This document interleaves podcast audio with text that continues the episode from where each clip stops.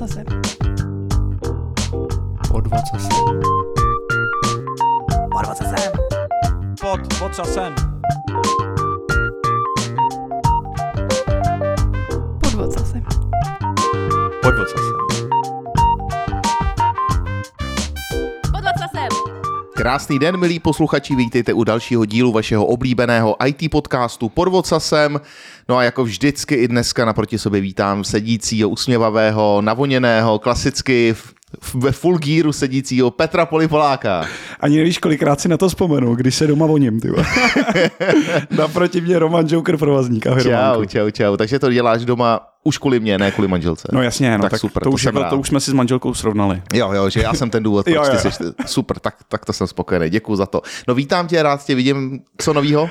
Hele, novýho, tak musím navázat, že jo, hned slíbit, prostě byli jsme na snídani s AWSkem. Ta formule. Dávej. Hele, byla to úplná pecka, dokonce jsem na základě té snídaně začal koukat na takovej ten dokument na Netflixu, který už všichni třikrát viděli, takový to Formula One Drive to Survive. Ty jsi to ještě neviděl. Přesně, ale teď koukám na druhou řadu. Takže to byl ten důvod.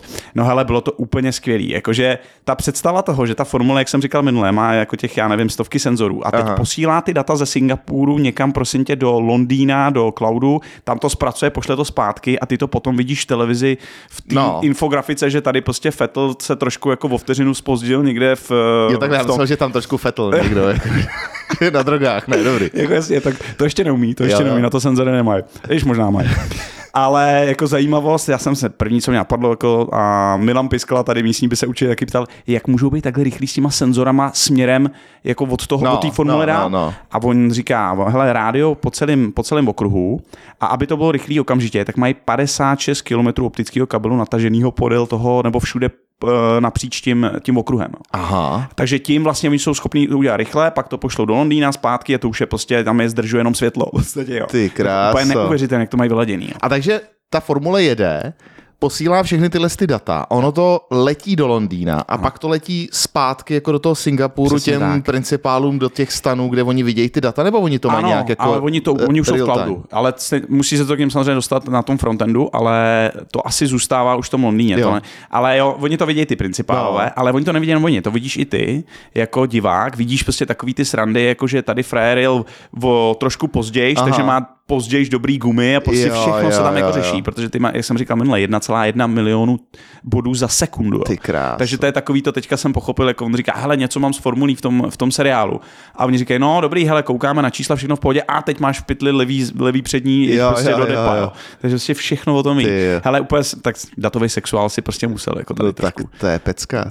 A to všechno letí do AWSka teda. Všechno oni dělají AWSko. Kompletně AWSko a nedělají prostě jenom formule, teď tam ukazoval, dělají NHLko, dělají NFLko. Ano, viděl jsem, to jsem chtěl říct, že jsem viděl jako reklamu na AWSko nějaký záznam z NFLka, kde vlastně přes ten obraz byl jako nějaký, řekněme, analytický obraz nebo analytická vrstva, kde si i viděl dráhu toho míče, jak on to hodil, jaká je šance, že ho chytí, jak jsou rozestavený hráči, jaká to je formace a všechno to vlastně počítalo, protože tohle by člověk nestihl ani tou, jak když Zelenka mává tou elektronickou tuškou, to by nestihl prostě odšmárat. To bylo všechno vyloženě real time. A bylo to masakr. Mě to připomnělo, pamatuji starý časy NHLka, kdy se zavedlo do puku takový ty senzory a za pukem byla... Ano, kolem něj bylo to pro amíky, aby jako viděli prostě ten puk, protože samozřejmě malej černej a když nedáváš pozor, protože se cpeš hotdogem, tak ti to občas jako uteče, že jo, doma. No, jasně. A když vystřelili rychle, tak zatím byla červená čára a byly z toho možná, co si pamatuju, nějaký jako první lehký analýzy, protože v tom už byly nějaký senzory, ale jinak to bylo vyloženě pro televizi, jenom jako taková ta jako vizuální vrstva, aby to diváci měli lepší. Tak tohle byl začátek před 20 lety, tuším. No. A teď už je to úplně a dneska je to tak, že každý trenér v každém velkém sportu, jako hokej, fotbal, stopro, má tablet. No, jasně, a v tom tabletu má všechno. Jo. Takže mu ví prostě, že když jede Ovečkin, tak už je domluvený s golmanem, hele, bude střed doprava nahoru, když se bude takhle napřahávat, jo, vlastně jakýhle fóry. Teď mě napadá, kdyby tohle měl tenkrát starý Beránek v Litvínově, jestli by tě vůbec postavil, ty vole, na let. On by řekl, ty jsi dobrý na puky, já jsem si to zanalizoval, jo, tak nám je nos. No, já koukám, že my bychom se mohli bavit o datech a těch věcech dlouho, no dneska vlastně budeme, že jo? Dneska vlastně budeme, no. Tak kdo nás navštíví? Dorazí Honza Difko, jeden z členů mýho týmu a bude to pecka, protože Honza je hrozně vášnivej kolem těch dat. Jo. A zároveň je to vlastně jeden z driverů toho mýho cloudového týmu a té cloudové iniciativy a víc si řekneme za chvíli. No, je to strašný řízek, musím říct. Já jsem ho jen tak potkal, že jsme si dali kafe tady v kuchyňce, tak už z něj byl takovej ten, že je veselý, vtipnej a to. Těším se na něj. Super, pojďme pro něj. Ve studiu s námi sedí zmiňovaný host Honza Difko. Čau. Čau, díky za pozvání. My děkujeme, že jsi dorazil. My jsme o tobě na začátku mluvili, že jsme přišel už na první dobrou jako strašně sympatický člověk. Je dobrý, aby jsme tě nepomlouvali, aby jsme to znova zopakovali. Ano. Že jsi takový jako veselý. Což já jsem si vždycky říkal, že lidi od dat musí být smutný, protože to jsou jediní, kteří vidějí tu realitu. Je to z těch dat. Ale ty jsi veselý. Tak prosím tě, Honzo, představ se posluchačům, co děláš, kde to děláš a tak dále. Taková ta klasika. Jo, tak ještě jednou, já jsem Honza Difko a vlastně momentálně aktuálně působím v České spořici na pozici datového architekta v cloudovém týmu. Ten můj denní chleba, čím se teď zabýváme, tak je vlastně cloudifikace datového světa, přechod do cloudových datových platform, tak tam se asi k tomu víc detailně dostaneme. A... Takže spořice, jo? To je teďka nový slangový výraz pro spořitelnu. To jsem neslyšel. Já to slyšel poprvé, nevím, jestli to je, jestli se jenom přeřek. Řekl jsi v Český spořici. Spořici, tak to jsem se přeřek, tak to pardon. Fakt? V Český spořitelně. Třeba to z lidový, zkusíme to prodat. Mě to znělo cool, ty jako Česká spořice, rozumíš? To je dobrý. No Honzo, prosím tě, jak ses vlastně do IT dostal? Protože vždycky se zeptat hostů na ten začátek je zajímavý, kolikrát ta cesta je klikatá, tak jaká byla u tebe? Tak u mě byla přesně klikatá, protože já vlastně IT jsem studoval už vlastně od střední školy, ale tu svoji kariéru jsem začal úplně v jiném oboru. Pracoval jsem vlastně s kamarádama v takové menší firmě a na obchodně technické pozici a dodávali jsme sem ze zahraničí nějaký technologie vlastně do průmyslu a do stavebnictví, takže to byla úplně jiná parketa, tam jsem působil zhruba 5 let a teda neskutečně mi to dalo. No a zároveň vlastně při té práci jsem studoval, nejdřív jsem teda zkusil ČVUT biomedicínský inženýrství, protože to mi přišlo hrozně cool, jo, spojení techniky a vlastně zdravotnictví, ale... Pro mě to znamená Kladno? Kladno. Tak. A nedalo se to úplně teda moc skloubit s tou prací, takže v tom věku jsem tenkrát vybral víc tu cestu, ty práce. Přešel jsem pak vlastně na jinou školu a studoval jsem vlastně distančně dál vlastně aplikovanou informatiku. A po nějakých 5 letech asi v této firmě a co jsem dostudoval bakaláře, jak jsem se posunul do své jako první IT pozice. Začal jsem dělat vlastně na takový menší soukromý klinice, kde jsem nastoupil vlastně na pozici IT specialisty a tam jsem se primárně zajímal o nějaké čištění dat v databázi pod CRMkem a laboratorním systémem. To byl software speciálně vyvinutý jako na míru pro tu kliniku a byly tam prostě nějaký neduhy, takže ty korekce se vlastně dělaly přímo na tady databázi. Přímo v produkci, jo? Přímo v produkci. Tak to mám rádi. A tam jsem vlastně začal tvořit i takový vlastně první BI pohledy pro manažera. Pracoval jsem tam tehdy. My jsme tam teda pracovali s MS SQL databází a teď tuším, jestli si dobře pamatuju, to se jmenovalo nějak SQL Server Reporting Services, něco takového, v tom se dělali takový jako první reporty, takže tam jsem k tomu čuchnul trošku. SSRS podle mě. Ano, přesně tak. To jede pořád, ne? Tady to jede pořád, no. Ale jako cíle tady přejít do Power BI, ale hodně reportů pořád zůstává. Čemu on tam v něčem pořád jako šikovný, no? Jako stačilo to, jo? Prostě jakmile tam byla jenom ta jedna databáze, nebylo potřeba integrovat jako mraky zdrojů, tak se v tom dalo něco odreportovat. No za tohle působení jsem si vlastně dodělal magisterský studium. A kde jsi studoval tu nakonec jsem pak šel na aplikovanou informatiku na Vysokou školu finanční a správní do soukromého sektoru, protože tam mi to umožnila vlastně skloubit jako plně jako s full-timem. A pak jsem shodou okolností potkal jednoho spolužáka z vejšky a ten mi říkal, hele, spořka, tyjo, ohromná jako změna, ta banka se mění do agilního řízení, celý se to přestavuje, mění se tady lidi, stavějí se tady jako triby, squady a tak dále, tak to znělo jako hrozně cool, šel jsem na pohovor, tam jsme si hrozně sedli a odstartoval jsem svoji dráhu ve spořce. No. Tam ve spořici, teďka říkáme, ve spořici. Jo, musíme to trošku začít. Ve spořici, takže tam jsem teď necelých 5 let, no. Jo, tak to už je taky docela nějaká doba, 5 let. Na IT většinou tam ta jako přechodná doba je tak 3, 4, 5. Ale ono, já vždycky, nebo jak to začínám poznávat, jo, v té spořce a obecně v každé velké firmě, tak to neznamená, že jsi v jedné firmě. Jo. A u tebe to, Honzo, bylo taky tak, ne? Ty jsi nezačal tam, kde jsi dneska. Tak, je to tak, no. Ono vlastně ten korporát je, že spousta malých firm pod jednou střechou, takže já, když jsem tam nastoupil, nebo když mě tam vlastně nabírali, tak jsem nejdřív dělal... už sice v Datatribu, ale byl jsem jako v biznisové části, která zpracovávala incentivní reporting pro pobočkovou síť, takže jako tisícovky vlastně očí, který vlastně koukají na ten reporting, na to, jaký budou jejich kvartální jako odměny, takže všechno muselo sedět do halíře, bylo to hodně jako exponovaný. Když mě nabírali, říkali, hele, trošku nám tady jako nesedí čísla ve reportu, potřebujeme to trošku poladit. O kolik jste seděli? O miliony, jo? To jsem nevěděl vlastně, do čeho jsem vůbec šlápnul, protože celý to řešení a celý ten svět byl postavený na technologii SAS Enterprise Guide, kterou možná jste se někdo učil ve škole, to je spíš jako statistický software a analytický, vůbec ne pro takovýhle jako data mart a datový jako řešení, takže...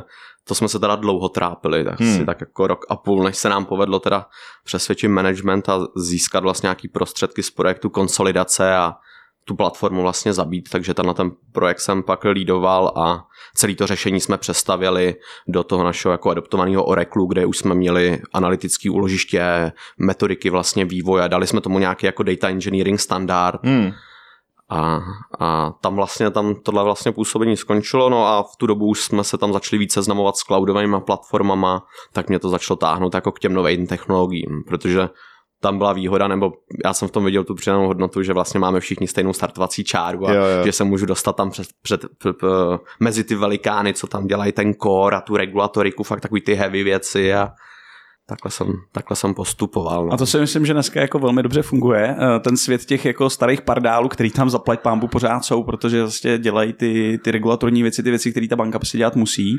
A pak ty jako nový krve, která přinesla teďka v rámci toho cloudového týmu tady tu náplň, kterou teďka chceme dělat všichni.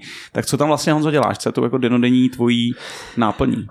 No tak vlastně my jsme si teď vybrali platformu Snowflake datovou, takže moje denní náplň je vlastně adopce a driving tady celý ty platformy a její adopce nejdřív jako do toho našeho kódu, do těch našich datových platform a pak samozřejmě nějaký rollout a advisory do širšího pléna bank.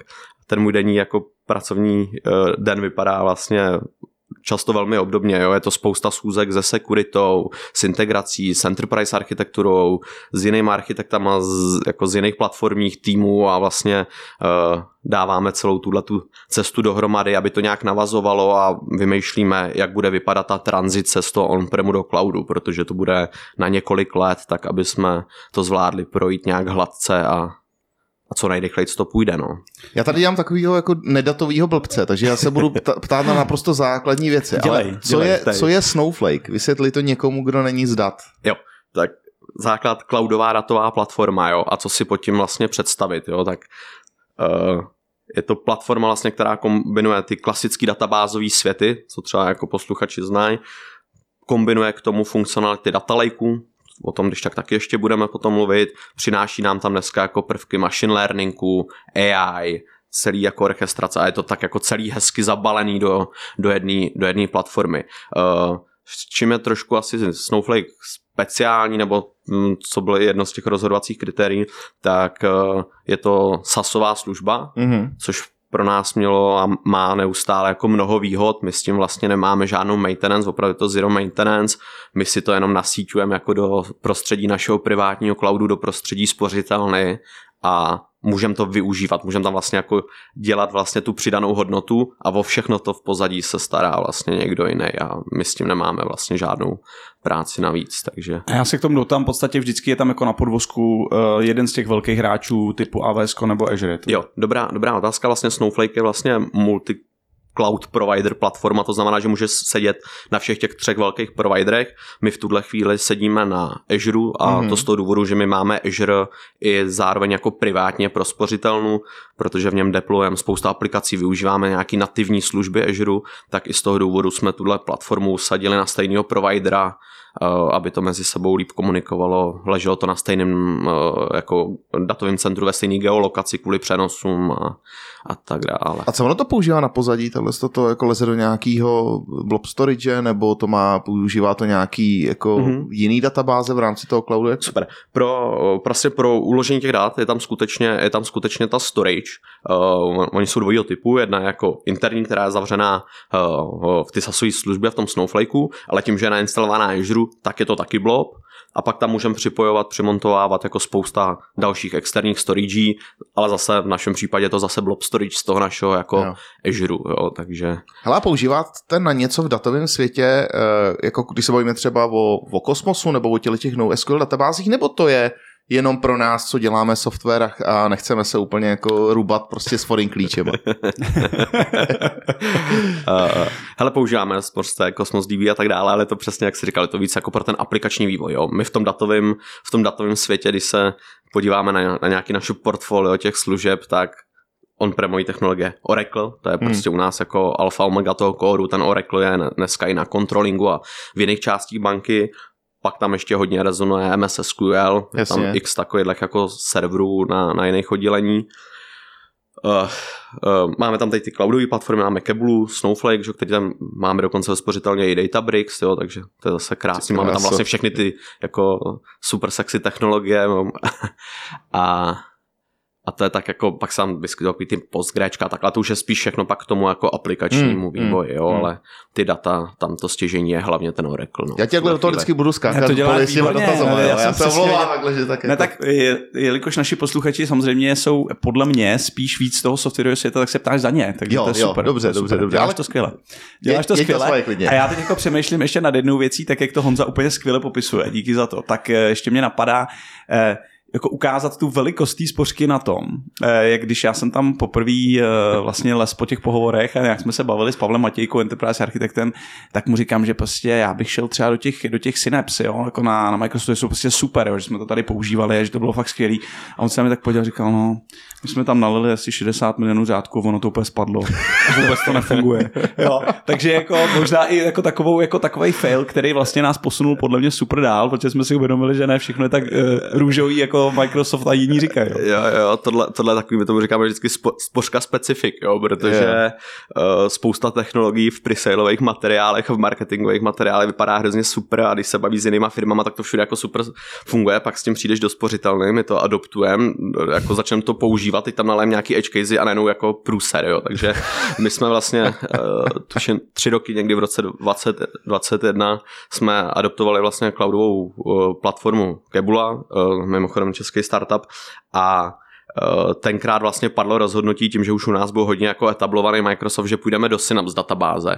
Takže pro nás to jako byla velká výzva a vlastně i pro tu Kebulu, protože oni v té době jako nenabízeli na tomhle backendu. Rozjelo se to, spousta jako problémů, jako hodně tomu přispělo, že i ta změna toho dialektu, vlastně toho Synapse je dost odlišná od toho, na co jsme zvyklí v Oraclu, takže pro uživatele, pro developery úplně nebylo jako snadný to použití. Bylo tam mnoho jako technických omezení, ty databáze furt se nám tam vytvářely zámky na objektech, jo, takže jako heavy loady jsme tam skoro nemohli dělat a i ta platforma vlastně Keboola se s tím prala, takže ten uživatelský zážitek jako nebyl moc příjemný a narazili jsme prostě na spoustu problémů, pak přicházely slipy a v další verzi to bude dobrý a v další verzi to bude jako dobrý a ono to furt jako nepřicházelo, takže jsme se vlastně minulý rok rozhodli, že tu databázi zrušíme a půjdeme právě do Snowflakeu. Na Snowflakeu vlastně i Keboola to celý ten svůj ekosystém měla vlastně postavený, takže jsme začali tu adopci. 6 měsíců se řeší jako právní věci a takový ty risk assessmenty a papírování a tak dále, takže to je jako dost dlouhavý proces a někdy těsně před létem, červen, jsme zahájili jako plně migraci všech Keboola projektů, kde už jsme měli jako decentralizovaný vývoj do celé banky a celý léto jsme to vlastně migrovali do Snowflakeu, takže tam teda patří velký dík všem týmům, co se s náma na tom podíleli, my jsme to nemigrovali za ně jenom centrálně jako platforma, ale všichni vlastně vývojáři a uživatelé té platformy se na tom museli podílet. No. Takže já to beru vlastně jako výhodu spořky, jo? Jakože člověk má možnost vyzkoušet fakt ty technologie na dřeň. No já se právě říkám, jestli by třeba ty poskytovatele těch nových cool marketingových jako propíraných technologií neměli jít nejdřív do těch velkých bank a zkusit to na opravdových datech, protože třeba z mého pohledu já to chápu, small, medium, enterprise, jakákoliv nová služba na cloudu, to unese, je to super. Jenomže pak, když do toho naleješ bambilion dat, tak a ty je nemáš v tom tvým biznesu, tak je jasný, že ty edge casey nikdy nevymeteš, tyhle temný rohy. Ale pro banku temný rohy bych řekl, že to je jako denní chléb, jo, takže. Jo. A pak se to jako láme chleba, jo. A pak ale zase jsou inspirativní ty platformy jako právě Snowflake, nebo Databricks, protože ty platformy očividně fungují, prostě mají svoje místo na zemi. A ještě jako brutální je, to Honzo budeš vědět líp než já, jako jak oni brutálně jdou s novejma updatama, s novejma featurama, jako v podstatě na měsíční bázi. Jo, jakože všichni bychom se mohli od nich učit, jo, jako tyhle firmy typu, jo, třeba Revolut to samý, jo, Revolut byl schopný přepsat celý systém korovej za 5 měsíců. Ty krás. Jako představte si to vlastně. A to už je vlastně nějaký banka, že jo? No jasně, no. To je úplně neuvěřitelný, jo. Jo, je to, jak říká Petr, jo. Oni vlastně releasou fakt jako takovou tu drobotinu každý týden, větší věci měsíčně a pak samozřejmě ty jako hodně zásadní změny dělají třeba kvartálně. Tam si myslím, že trošku začneme trošku jako narážet. My nejsme schopní stíhat to tempo těch velkých firm v té adopci, jo, že ty začneš něco vymýšlet a oni ti mezi tím releasnou nějakou super feature, která by ti to jako dávno vyřešila. Ty už si na tom jako odpálil nějakou kapacitu, ale s tím se asi budeme muset nějak naučit pracovat, sledovat ty trendy, sledovat ty jejich roadmapy a... To jsem se chtěl zeptat, jestli mají public roadmapu, že podle toho by se možná mohl trošku... Mají, my s nima vlastně máme i takový jako kvartální jako QBR review a health checky, kde vlastně probíráme nějak stav toho našeho prostředí, jak se nám daří adopce, jak to vypadá jako z pohledu nákladů a zároveň probíráme i tady tyhle chystané novinky a my už s tím pak pracujeme tady v těch našich jako architektonických koncepcí, aby jsme nevymýšleli kolo, když oni s ním za chvilku přijdou. Jo. Super, ještě se určitě dostaneme do detailu těch technologií, na to se hrozně těším. Ještě takhle jako v obecnosti té velké banky, jaký jsou tam neduhy, jo, když tam vidíš jako nevýhody, protože teď jako v podstatě to, že si můžeš vyzkoušet jako state of the art, aplikace je skvělý, ale tak samozřejmě ne všechno je tam skvělý, jo, jakože jaký jsou tam věci vlastně spíš blokující. Hele, to tak, jak jsem vlastně zmiňoval, jo, je to mraky firem pod jednou střechou a ty zásadní neduhy, nebo co vnímám, nebo co nás trošičku jako brzdí a dělá jako problémy, je ta schoda, jo, domluvit se vlastně napříč tou bankou s těma týmama, najít nějaký jako zdravý kompromis a pokud možno co je nejrychleji za nějakého včasu, jo, aby jsme se o tom rok nebavili a nestáli na místě, takže to vnímám vlastně, že je nejtěžší.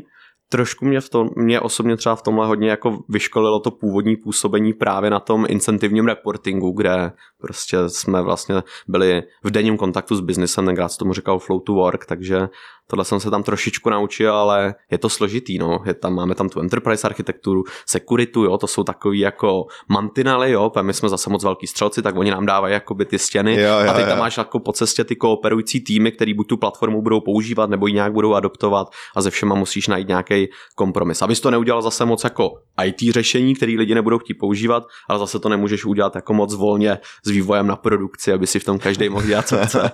Ale jak tam řešíte ty komunikační signály a kanály a tak dále, protože já to vidím už i v naší firmě kolikrát, než správně proteče ta informace. Občas to skřípe a to nejsme o velikosti banky, tak jak to řešíte vy?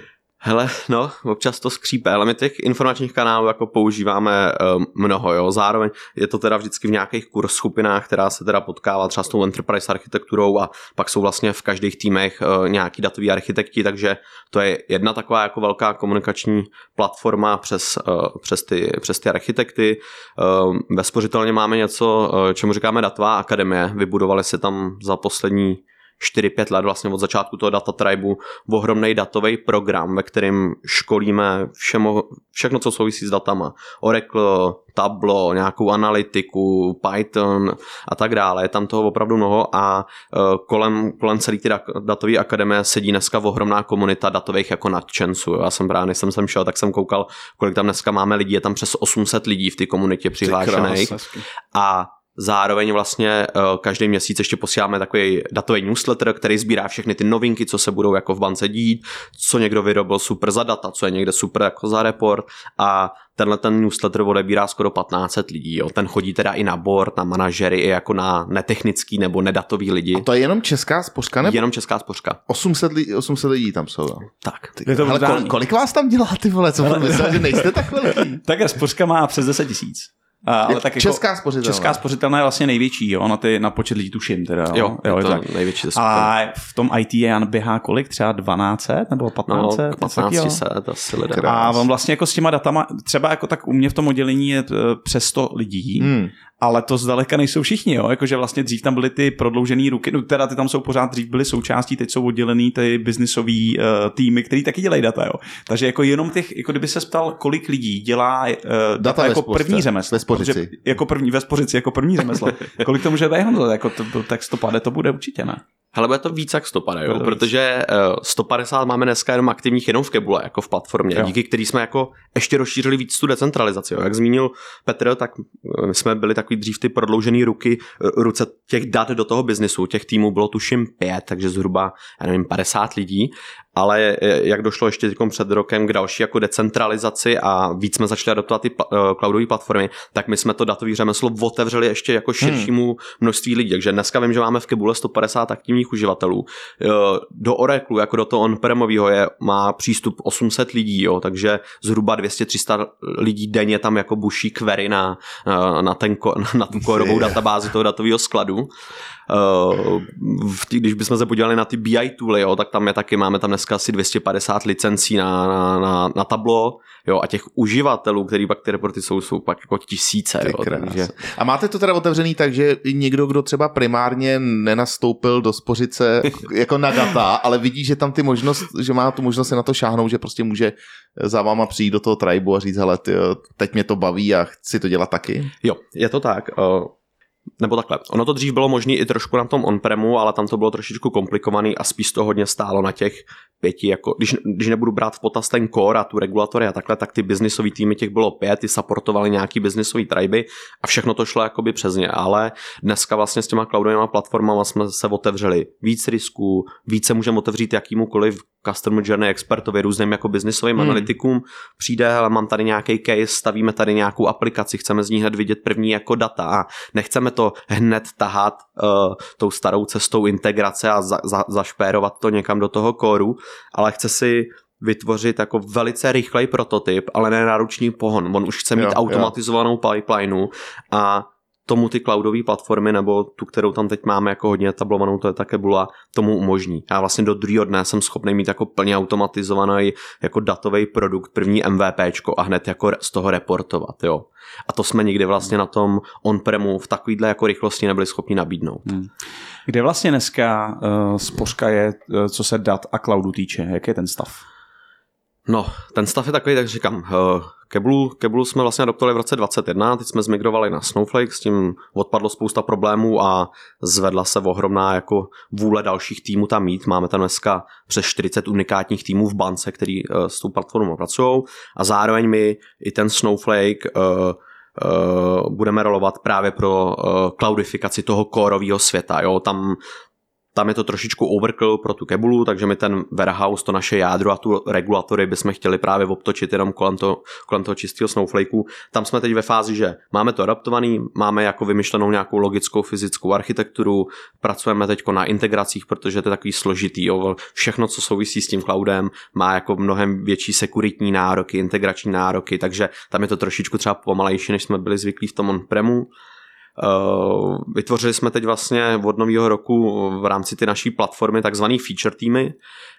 Jsou to týmy, které nejsou jako organizačně uspůsobí. My máme asi 7 týmů tady v platformě vlastně Petra, ale ten feature tým si bere jako lidi ze všech těch týmů a dává nějakou jako kórovou skupinu dohromady, která má teď za cíl vlastně v prvním kvartále dodat nějaký první jako funkční prototyp development frameworku na Snowflakeu. Jo? Mm-hmm. Co to znamená? Znamená to mít jako zprovozněnou a naintegrovanou náš interní tool, který mu říkáme Rockify, to je workload management, který to celý řídí, celý orchestruje, mít rozchozený veškerý integrace, aby jsme byli schopni natahovat data automaticky z on-premu, z data lakeů, z jiných technologií, aby jsme tam měli ty vstupy, mít nakonfigurovaný dostatečně model-driven přístup v Power Designeru, tam jsme zatím u Power Designeru zůstali a přemýšlím, co tam ještě, no máme perfektně, si myslím, zmáklý a to už je hotový nákladový reporting, jo. Na tom jsme si hodně dali záležet, protože když se s někým bavíte o cloudu, tak občas jako někdo říká, tyjo, nám to tady ustřelilo, tady jsme vytočili jako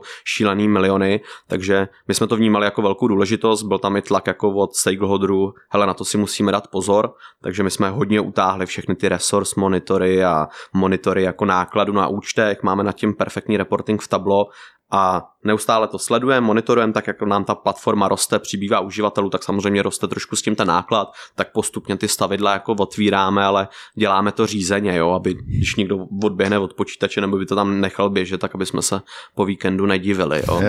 Hele, vypadá to jako velmi progresivně v tom, že prostě když nějaká technologie funguje, tak vy si ji bez problému vezmete, naaplikujete, integrujete a jede se dál. Jak to ale funguje v takovém, z mýho pohledu určitě jako až přeregulovaným prostředím, jako je banka? Jak moc vám tohle z toho hází třeba to, že seš bance klacky pod nohy, protože mi přijdete, aspoň z toho, co říkáš, že to jedete až jako startupově, ty, jako kde je ta security, kde jsou ty právníci, který vám budou tvrdit, že to nejde, že to je možný. Já se rád, že tohle říkáš, jako jo, ono vždycky spořka vypadá jako na veřejnosti jako hrozně zkotrbatělá banka, ale my jsme jako fakt moderní high-tech firma. Ale my jsme tady měli Tomamece, takže jako my už vidíme i za oponu, takže víme, že už to dávno není tak. Ale jak se to dělá, no, v tom regulatorním prostředí, tak takhle, jednoznačně tomu nahrává, že tyhle ty cloudové velké firmy splňují veškerý jako risk a legacy regule, jo, FedRAMP, SOC 1, SOC 2 a takovýhle, což vlastně i náš regulátor je schopný potom akceptovat, jak říkám, ten risk assessment trval a tady ten legacy z ČNB a podobně, která to musela schválit zhruba 6 měsíců těch právních klíček, jo, je tam že, velký tlak na bezpečnost dát, jo. Výhoda je, i když jsme jako v public cloudu de facto, tak my si to všechno šifrujeme vlastníma klíčema, jo, je tam vysoká úroveň zabezpečení, kdyby náhodou někdo ty data líknul a tak jsou jako kompletně zašifrovaný, nečitelný vlastně pro ty lidi, takže čitelný jsou jenom z pozice vlastně, nebo z ty sítě vlastně ty spořitelny a zase trošičku v tom regulovaném prostředí, my jsme teda ještě zavřeni, aby jsme tu práci jako neměli úplně jednoduchou, tak nás zavřeli do virtuálních stanic přes Citrix, takže kdokoliv chce pracovat s cloudem, si nejdřív musí vytočit ten virtuál a skrz něj jako jít do toho cloudu. To doufám, že se za chvilku odstraní, nebo kolegové, co mají na starost workplaces ve spořitelně a ty endpointy, tak na tom nějak pracují, aby zabezpečili dostatečně ty koncový zařízení, aby jsme mohli k tomu cloudu přistupovat přímo. A takže je to zašifrovaný teda etrest, to znamená tak, jak ty data leží, tak už jsou zašifrovaný, takže... Ona už se šifruje, už ta přenosová cesta a samozřejmě i ty data na ty storage ve Snowflakeu tak kompletně zašifrovaný, zase jo, není tam jako umožněný přístup z public internetu, jo, všechno to funguje pomocí nějakých private linků, private endpointů, který jsou vlastně nadrátovaný z ty naší infrastruktury, z toho našeho spořitelního Azure. Ale ty, když se k tomu vlezeš a chceš psát nějaký query, tak ty počítáš s tím, že to dešifrování prostě proběhne na té cestě, ty se o to nějak výrazně... To proběhne, ty se o to vůbec nastaráš a ty vlastně tu query jako píšeš na tom prostředí, na tom frontendu přímo jako v ty sasové jako službě, jo, takže ono se ti to jako dešifruje z obrazu. To jsem chtěl ještě doříct, jo, jakože vlastně ještě taky pořád jsem víc venku než zevnitř. A já jsem se tohohle hrozně obával, ale vlastně tím, že ty týmy, který řeší tady ty regulatorní věci a security, infrastrukturu, tak jsou vlastně jako mimo ten náš tým, tak my vlastně máme připravené to prostředí na to, že to doženeme do nějakého bodu, kde jim to jdeme jako představit, oni řeknou, hele, ještě tam dopracujte tohle a jde se dál. Já jsem taky měl pocit, že jako vlastně každý vývojář v mém týmu bude muset umět trochu security, ne že by nemusel, ale máme na to tým, který přes který to stejně jde, aby to zkontroloval, což je vlastně ohromně osobuzující. No tak my jsme se o tom bavili minule, jsme tam měli Ivo Musila, že ohledně security, tak vlastně tady padla ta myšlenka, jestli cesta k tomu, aby ta security se dostala lidem pod kůži, by neměla být tím, že to bude jednoduchý. A jak jinak chceš pro ty vývojáře, jako ve chvíli pro vývojáře, a ty budu mluvit i o datových lidech, jako o vývojářích, to bude o ser, tak oni to dělat nebudou, nebo to budou obcházet, nebo prostě jako budou pracovat s těma raw datama, protože prostě je to pro ně jako jednodušší, jo, že jo? Ale jo, ve chvíli, kdy ty s tím pracuješ a nevíš o tom, že to je celý zašifrovaný, no tak pecka, že jo. Souhlas. A od tohohle vlastně jsme obecně tady ta naše doména, že jo, Data Platforms, tak my tohle jako platformy zajišťujeme, celou tuhle komunikaci se sekuritou a přípravu to prostředí a ty vývojáři, kteří už tam opravdu chtějí tvořit tu přidanou hodnotu, ty business case a tak dále, ty jsou od tohle naprosto jako odproštěný. Jo, občas jenom řekneme, hele, tohle ještě jako nemůže, my to musíme jako adoptovat, probrat to se sekuritou, tak jako třeba přibrzdíme, že by chtěli jít rychlejc, ale tohle jde pak hodně za náma. Jak říkal Petr, jsou na to jako dedikovaný úplně jiný útvary v bance, ty mají nějaký adopční karty, takže nám většinou dají nějaký seznam a jedeme nějakýma přískokama, no. Podvod zase. Tak pojďme se na to podívat trošku jedno po druhém. Tak první, co mě napadá, kde vlastně ty data jsou uložený dneska, tak je to datový sklad, DVHčko a Data Lake. Jak bys to popsal, tyhle dvě komponenty, dejme tomu? Jinak pro ty zmíněl světa DVHčko je Data Warehouse. Jo, já to budu jenom tak jako simultánně překládám. Tak to je vlastně takový ten mozek datovej celý ty banky, my tomu říkáme ten core. Co se týče toho DVHčka jako takovýho, my ho máme ještě rozdělený na nějaký logický vrstvy, kde máme jako ten core opravdu, máme tam nějakou tu regulatory, máme tam potom nějaký analytický data story a pak jsme tam ještě měli prostředí pro vytváření data martu a tady těchto biznisových dat. Jo. Takže když se na to podíváme z pohledu opravdu na ten core a tu regulatory a takhle, tak se bavíme o nějakých 130 tera dat. Je tam zhruba 3,5 tisíce tabulek, jo, a to opravdu teď myslím jenom ty faktovky, dimenze, jsou tam potom další stovky tisíce jako různých pomocných stageových objektů a tak dále, jo. Když se podívám na ten analytický svět a tady ten, který vlastně byl pro ty biznisové týmy, tam je to tuším něco kolem 35 tera, 1500 tabulek zase, takže když se podíváme, když to dáme jako celý dohromady, jak jsme skoro jako 5-6 tisíc tabulek se bavíme a skoro 200 teda dat. No a pak ten Data Lake vlastně byla tak jedna z novějších platform nebo modernějších, kterou jsme na on-premu měli. My vlastně používáme technologii Cloudera, máme tam vlastně Hive nad tím a tam se bavíme zhruba o 730 terabajtech dat. Ty krás. A těch tabulek jsou tam prostě ohromný jako tisíce, jo, takže nemám úplně přesně ten detail, ale jo, je to opravdu ohromný. Škoda, že posluchači nemůžou vidět naše ksichty, protože já vypadám vyděšeně a Petr vypadá jako, že bude mít orgasmus za 3 vteřiny. Já se usmívám. Vtipný na tom je, jak ten svět datový je jiný tím, jak je velký, yeah. Tak ty si před chvílí řekl, já tomu budu říkat vývojáři, ale yes, to jsou vývojáři. No, takže oni si vlastně říkají vývojáři, jo. To tady jsem v životě neslyšel u svých lidí, že by řekli, já jsem vývojář, já jsem přece datový inženýr a tam jsou ještě vývojáři, jo, protože to jako jinak nejde. Ale máte tam ještě takovou tu starou jako mainframe kobolisti a tu vrstvu, nebo jak to tam do toho zapadá? Je to tam ještě vůbec ve spořce? Musí tam být přeci to temný oddělení, kde jsou pavučiny, kam nikdo neleze. Tam jsou lidi, co berou prostě milion za týden a všichni se modlí, aby neumřeli. Hele, jako o kobolistů jsem tam slyšel. Nevím, jestli to tam ještě někde je, ale netuším. Ale jako v tom datovém světě tam si myslím, že úplně už těch pavučin moc nemáme. My jsme to hodně teď v těch předchozích letech vymetli, protože už tam ve spořitelně běží x let jako konsolidační program každý rok. Jeden ze strategických cílů banky je vlastně simplifikace, konsolidace toho ohromného IT, spořitelna má stovky systémů a už nám to trošku přerostlo přes hlavu a musíme to jako zcuknout a dát to do nějaký, vrátit to zpátky na koleje. No, já to možná ještě trošku unesu, ty jsi říkal, že vlastně oni to ve skutečnosti jsou vývojáři. Mm-hmm. Jak vlastně takový člověk jako datový vyvíjí, jo? Vlastně třeba klasický softwarový vývojář, máš prostě Git, máš tam repozitory, prostě pak řešíte nějaký diffy, tady jako na Honzu Difko, nějaký diffy a řešíte prostě konflikty a tak dále, prostě releasy a verzování a pipeliny a whatever. Jo. Jak to je v tom datovém světě? Hele, to vlastně dost podobně, jak jsi teď jako zmínil, jo? Takže samozřejmě ty vývojáři nepíšou jenom SQL, jo? Oni většinou, když se baví o píšou procedurální PLSQL, funkce, procedury a tak dále. Dneska ve Snowflakeu máme obdobu, jo, Snowflake scripting, hodně do toho datového světa začíná vstupovat Python, používá se tam i JavaScript občas a tak dále, takže i těch jazyků je tam mnoho a jak vypadá ta pipeline? Kód standardně verzujeme v GitHubu, to je prostě spořitelný standard momentálně, jenom v čem jsme se trošičku lišili teď od toho aplikačního světa, tam když vlastně deployuješ, tak vy to jako deploynete a přesmahnete tu jako verzi, jinou verzí, ale my v tom datovém světě, když chceme přenasadit nějaký objekty, myšleno tabulky, jo, přidat sloupeček nebo ji nějak jako změnit, tak my to nemůžeme přemáznout a jako zahodit všechno, co tam je. My musíme vlastně udělat nejdřív nějaký manipulace s datama, takže my jsme si v rámci nějakých interních toolů na to vyrobili takový udělátko, kdy my vlastně vyrobíme, my tomu říkáme migrační dávka, kde vlastně řekneme, jaký má být pořadí, tak třeba jako nejdřív mi ty data tady jako někam odlej, jo, tady mi udělej teďkon ty změny těch objektů a pak to tam zase nalejeme zpátky, jo, musíme udělat nějakou datovou migraci, to se celý zaverzuje do Gitu a pak vlastně my tu migrační dávku jsme schopni předat na adminy vlastně na produkci a oni tu dávku posunou automatizovaně do produkce a spustí ten load třeba za ty dny, kdy tam byl nějaký výpadek, nebo když chceme tu změnu dohrát do historie, tak jsme schopni to loadovat x let dozadu. A děláte to jako, že nějakým imutabilním stylem, řekněme, že třeba snapshotujete ty předchozí verze, můžete se třeba vrátit v čase, když se podělá ten migrační skript? Jo, můžem se vracet v čase, všechno se dá vlastně jako rollbacknout, někdy snáš, někdy jako hůř, ale umíme tyhle operace i na ty databázy.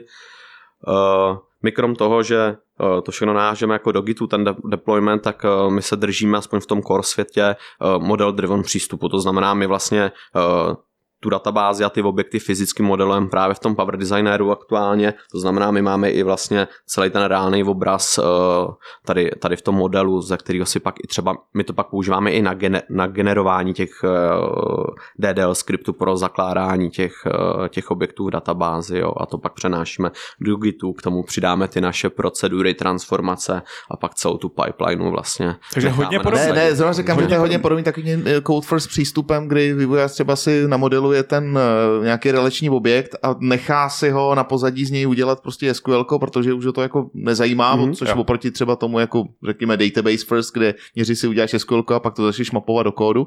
Zajímavý, kde vám běží ty pipeliny? Taky na GitHubu a ty workflows, nebo tam jenom je ten kód a pak spouštíte? Tam máme jenom ten kód a my právě na to máme takovou celou rodinu interních toolů, takže jak jsem tady zmínil tu Rockify například pro ten workflow a workload management, tak k tomu jsme si ještě udělali takový tool, kterýmu říkáme Relman, jako release management, a to je vlastně pomocný tool, který to vyzobe z toho Gitu v tom správném jako pořadí a provede ten deployment pak na té produkci. Což jako bylo jako zajímavé zjištění, jo? Tak se ptám, jako jak se řeší takhle jako ETL věci a jako věci, které prostě, na které jsou jako velmi drahý nástroje. Jo? Prostě zjistíš, že ty lidi si to za ty léta prostě udělali sami. Jo? Jako no, reálně fakt tam je prostě pár šikovných lidí, kteří to dali dohromady. A hlavně to není jako žádná partizánská činnost. Jo? Když se tady bavíme o Snowflakeu, o cloudu, tak my jsme si samozřejmě, když si teďkon sestavujeme ten framework, tak jsme si udělali jako seznam vlastně potřebných komponent, co vlastně proto potřebujeme v tom cloudu, a samozřejmě třeba jedna z těch položek byl workload management, jo.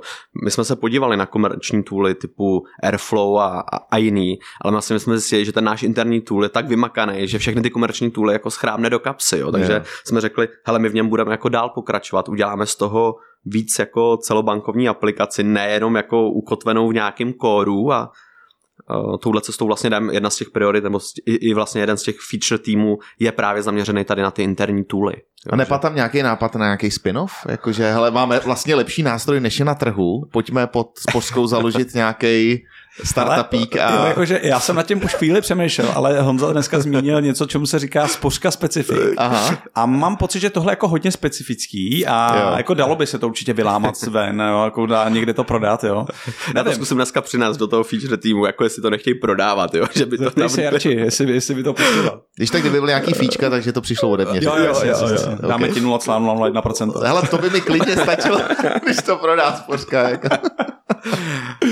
No hele, hezky, ještě mě napadá jedna věc, aby jsme uzavřeli tu tematiku kolem datového skladu a DLKčka, ten Data Lake.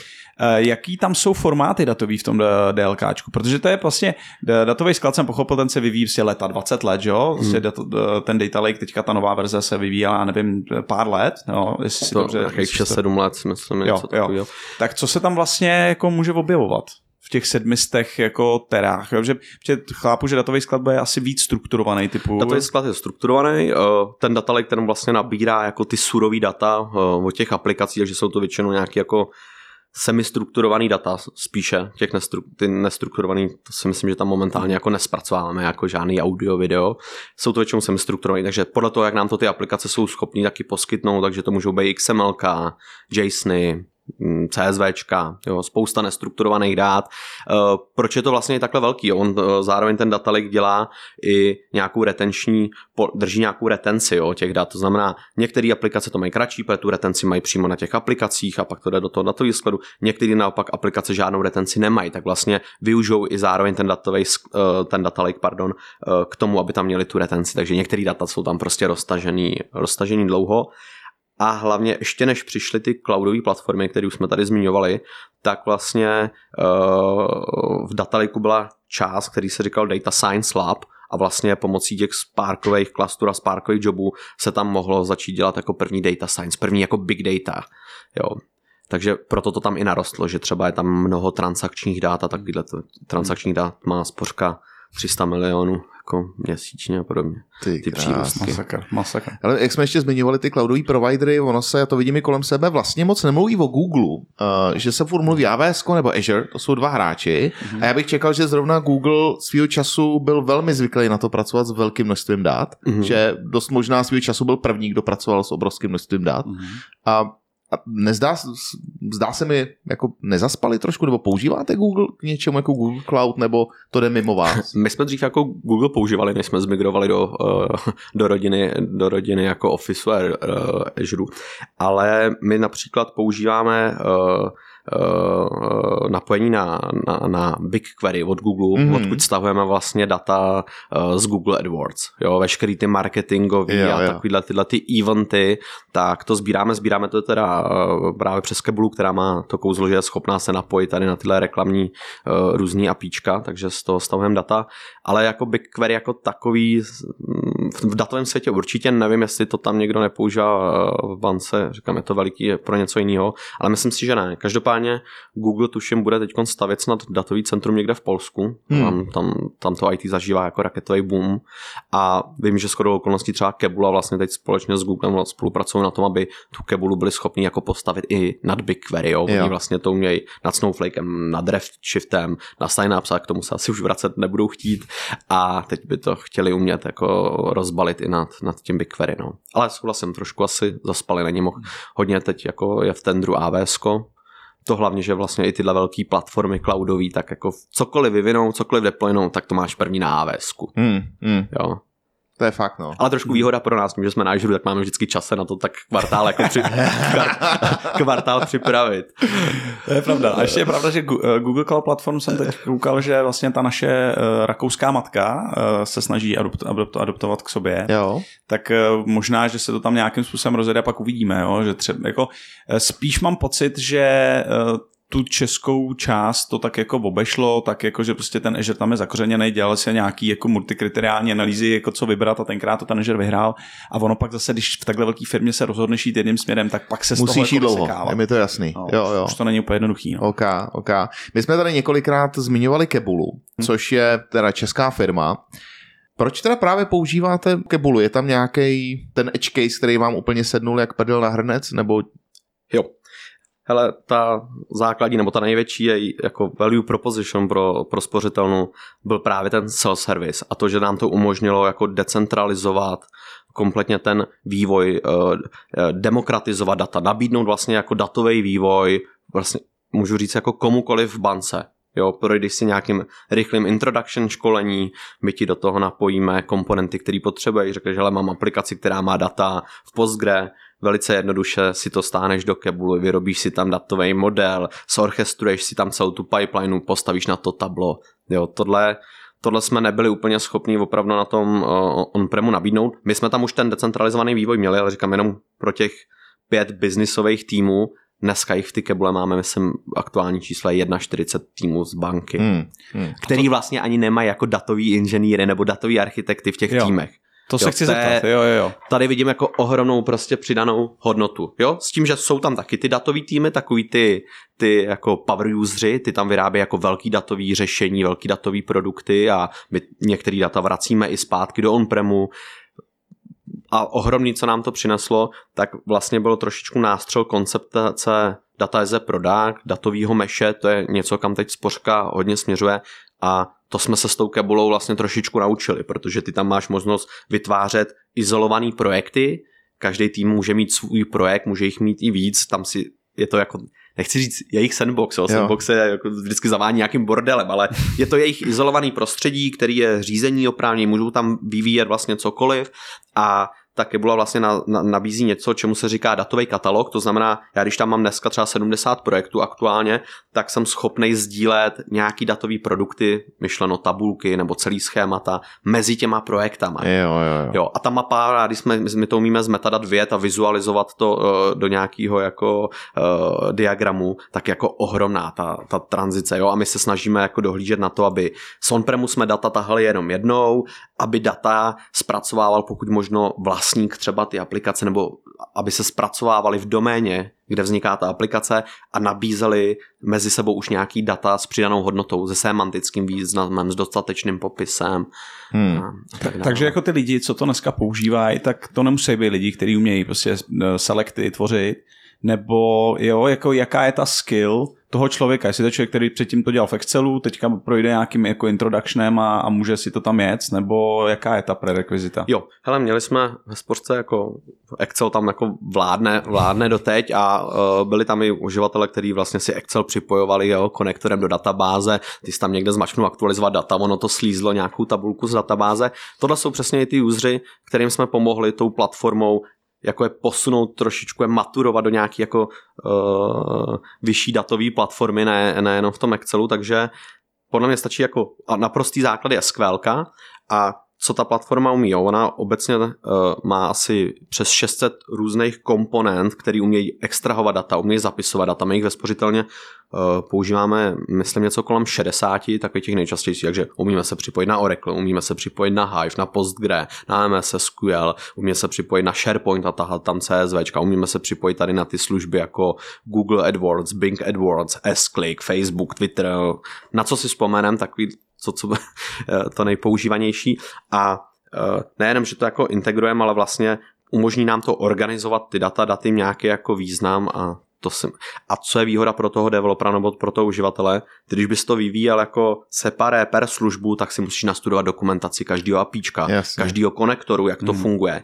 Tohle vlastně za tebe udělá ta platforma a ty, když seš uvnitř v tom jako UIku ty platformy, tak ty všechny komponenty konfiguruješ víceméně stejně přes nějaký jako UI rozhraní a když je chceš kombinovat trošku víc advanced, tak se to tam dá přepnout a vidíš tam vlastně jako JSON formát nějaký konfigurace. Jo. Což znamená pro tebe jako pro uživatele stačí se vyznat v tom JSON formátu a je jedno, jestli tahám teď data z Oraclu nebo z Facebooku.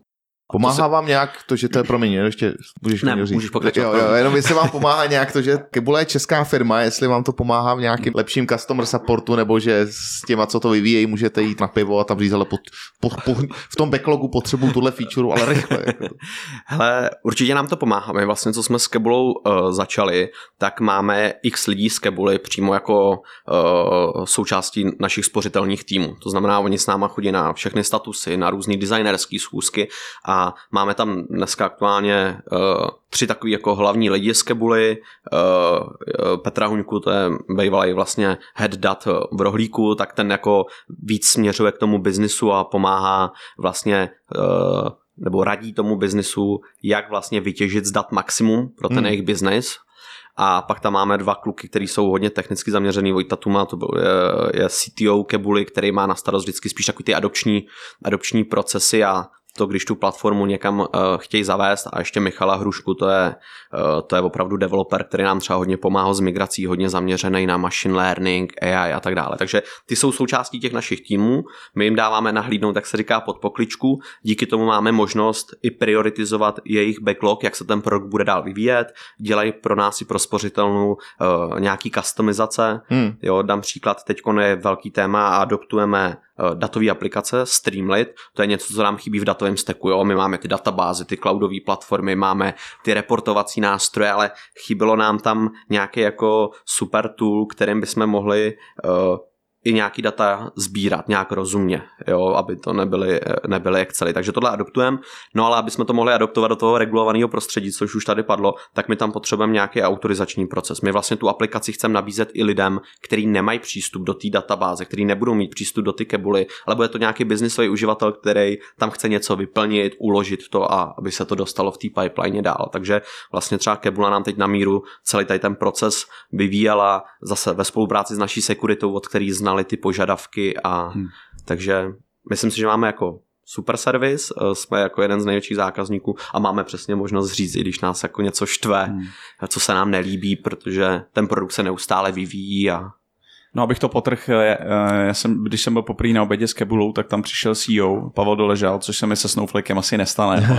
Zatím teda jsem nedostal pozvánku na oběd se CEO Snowflake. Tak si to prosím tě pamatuju, už budeme řešit hosty do další série.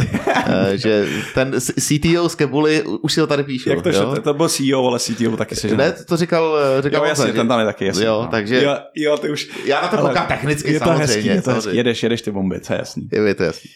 No super, pak mě ještě napadlo, že to, co řeší tady ty velký nebo firmy, které mají hodně dat, tak řeší něco, čemu se říká CDC, Change Data Capture. To tam máme taky, teď to zrovna testujeme, popsal bys to nějak? Jo, máme to tam taky, no, jsme právě v fázi pocka. Je to vlastně technologie, která je schopná zaznamenávat veškeré změny na nějakém zdroji, tím je myšleno v našem případě databáze a ty změny přenášet na jiný cíl, zase na nějakou jinou databázi. My tuhle technologii vlastně uvažujeme z toho důvodu, aby jsme byli schopni udělat tu tranzici do cloudu, protože to neuděláme žádným Big Bangem a bude to na x let nějaký hybridní mod, kdy pojedeme jak ten on-premovej svět, tak ten cloudovej. To znamená, my potřebujeme vlastně dneska z toho našeho coru, z toho warehouseu, z těch analytických úložic dostat všechny ty data do toho Snowflakeu. Jo. A proč uvažujeme vlastně o tom CDCčku? Ono nejenom, že to umí detekovat přidaný řádek, update, nějaký smazaný, ale umí to detekovat i změny těch objektů, jo, přidaný sloupeček, ubraný sloupeček. A má se to dít samo, samozřejmě zase spořka specifik, narazili jsme tam na nějaký edge casey, kdy to úplně jako push the button samo není a budeme tomu muset malinko pomoct. Například vlastně ta technologie, kterou zkoušíme Oracle Golden Gate, je nám právě nejbližší z toho důvodu, že celý ten core máme v Oraclu, takže s tím zdrojem to perfektně jako komunikuje a teď to potřebujeme dostat dál a narazili jsme na to. Tak ten Golden Gate dělá dvě hromady dat. Dělá jednu tu ten initial load takzvaný, kdy dělám ten první obraz a pak ten replikát, to už jsou ty jako 30 sekundový jako mikrobeče bych řekl tak, nebo jako real-timeový změny. No a tyhle dvě hromady je potřeba spojit, udělat nějakou rekoncilaci dat. No a to jako neuděláme z těch dvou hromad samostatně a musíme to udělat na té databázi, takže teď řešíme, jak tenhle merge vlastně provést na tom Snowflakeu, je to poměrně složitá úloha, protože ty změny ti tam neustále jako streamově prostě přibývají a ty s tím musíš jako pracovat, aby si ty obrazy měl mezi tím cloudem on-premem stejný. A další pain, který tam vlastně řešíme, tak třeba jak máme ohromný transakční tabulky od věky věků, tak jsme narazili na limity partition. V Oracle hodně jako partitionem kvůli optimalizaci a máme tam tabulky, kterých mají více jak 30 000 těch partition a ta technologie se s tím teď úplně neumí vypořádat, ale z další verzí by to snad mělo být lepší. Takže narážíte i na takovou tu klasiku ve chvíli, kdy mám nějaký rozdělený systémy a posílám si přesně ty listy v podstatě na to kouká jako na eventy, že tohle se změnilo a ty si musíš na to nějak u sebe zareagovat, jsi k tomu attachlej, k nějakému topiku, whatever. Tak eventual consistency, to je asi klasika u vás, ne? Dá se říct, jenom je to prostě v ohromném objemu. Co jsem vlastně neřekl, proč tu technologii jako zvažujeme, je právě, aby se to dělo co nejvíc automatizovaně. My samozřejmě dneska, když tady hodně zmiňujeme Kebulu nebo Snowflake, tak my už dneska nějaký data replikujeme, ale my si vlastně musíme, a děláme to právě pomocí Kebuly, kterou z toho Oraclu extrahujeme data, strkáme do Kebuly, do Snowflakeu, tak my si to rozhraní musíme udržovat sami. To znamená, přijde nějaký release na warehouseu, přidají někde sloupečky, my je musíme přidat někde na tom rozhraní. Přijde někdo, že chce novou tabulku zreplikovat, někdo musí jít přidat to, jak do toho integračního rozhraní, tak to přidat do nějakého jako workflow, aby se to dělo samo, udělat tam nějaký historizační load. A tohle je hrozně náročný. To znamená, my vlastně ani dneska nereplikujeme ten warehouse celý. My, že jsme zde bavili o skoro 5000 tabulkách, my replikujeme zhruba 350 v současné chvíli. A ještě jenom třeba vybraný partitiony, jo. A to je něco, čeho bychom se chtěli zbavit, protože s tím máme ohromnou maintenance a nebylo by to udržitelné v těch následujících letech. No super, a ještě ty se tam dostal trošku k těm real-timeovým datům, k tomu streamingu. My jsme teďka mluvili hodně o tom batchovém světě, který je pro nás hodně zásadní. A jak bys popsal tuhle část těch dat ve spořce? Jo, jedna, která real-timeovka, my tam na to máme aplikaci vlastně nebo službu, která se jmenuje RTODS, Real-Time Operation Data Store. Co si pod tím může posluchač představit? Jo? Je to vlastně aplikace, která má taky za sebou nějakou databázi, myslím, že to je v našem případě Oracle, a ona nabírá streamy. Nabírá je jak z nějaký Kafky, tak i pomocí nějaký informatiky to nabírá z různých event logů a podobně z toho aplikačního světa. U sebe si to nějakým způsobem zpracovává a pak zase ty data umí streamově poskytovat. Buď zase tou Kafkou, anebo ta nejpoužívanější vlastně varianta je, že ta RTODS z toho vystaví webovou servisu a aplikace to pak konzumují v podobě ty servisy. Dám příklad, jo, budu aplikace a budu chtít třeba zjistit zůstatek na účtu klienta. Tak já si zavolám webovou službu, která umí odbavit zůstatek klienta na účtu, pošlu jí identifikátor klienta a ona mi vrátí jeho zůstatek na účtu. Jo, takhle jako jednoduchý to je. Těch služeb je samozřejmě jako zase, to bylo nějaký vysoký tisíce, tyhle čísla vlastně ani nemám, jo, protože to by věděli víc asi lidi kolem aplikačního světa, který ty servisy používají. Tam je to brutální čas a když jsem mluvil dneska na začátku dílu o těch formulích, tak vlastně oni mají jednu velkou výhodu, že oni ví dopředu, kolik těch dat jako bude, jo. Jakože vlastně máš... Myslíš formuly nebo spořici? Formuly, myslím formuly myslím. Jakože ty víš prostě kolik zhruba jako nazbíráš těch dat za ten závod, jo. Ale u té spořky tak není, jo. Jako někdo se někde zblázní, jo, teďka začne prostě platit nebo někde nějaká obrovská sleva, lidi to začnou kupovat a my to okamžitě pocítíme a musíme na to reagovat, což je vlastně v tom datovém světě ta jako jedna z těch těžších úloh, jo. Jako vlastně jak to dobře naškálovat. Jakože nemůžeš předpokládat ty píky, jo. Ty je můžeš trošku předpokládat. No, když se blíží Black Friday, tak asi víš, že bude pík. Jo, ano. Teda si umíme stádio, Black Friday, pro něm víme. Přesně.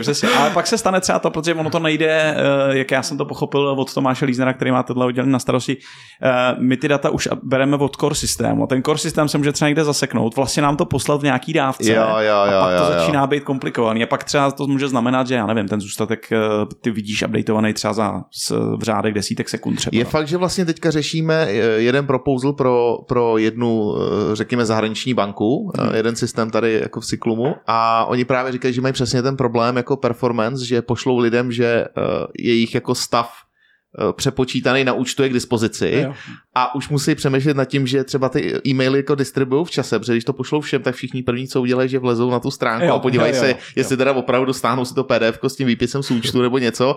A samozřejmě si sami na sebe vytvoří DDoS, takže už třeba i nad tímhle jako přemýšlej, že distribují už i ty notifikace v čase. No jasně. No ale tak to jsme vzali vlastně podle mě z jedné vody na čisto. Chybí ti tam něco, než se dostaneme teda na tu cherry on cake na Tableau, je tam ještě něco v tom stacku, co jsme nezmínili vůbec? No, hele, zmínili jsme naše interní tooly, skvělý, jo, takže to jsme zmínili jsme ten core, všechny ty databáze, data lake, RTODS, CDCčko.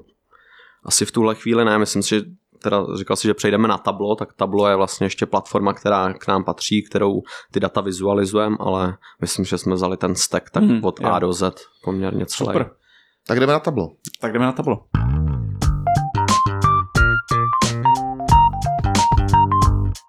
Takže my jsme tam v podstatě ve spořce měli zase několik nástrojů, který vizualizovali ty data. Dneska se zaměřujeme na to, aby většina věcí byla v Tableau.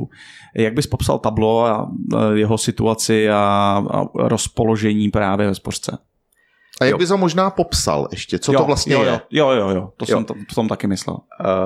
Tableau je vlastně vizualizační nástroj, je to vlastně reportingová platforma, která nám umožňuje připojit se na různý zdroj, ať už to databáze, dá se tam teda nalejt i nějaký Excel, ale většinou jsou to databáze nebo nějaké datové platformy a z těch jako tabulek, sloupečků, řádků, tak z toho vytvořit něco čitelnějšího pro biznis, jo, nějaký grafy, nějaký souhrny, vysvítit nějaký jako trendy a KPI metriky a podobně, takže ten nástroj se vlastně hodně používá.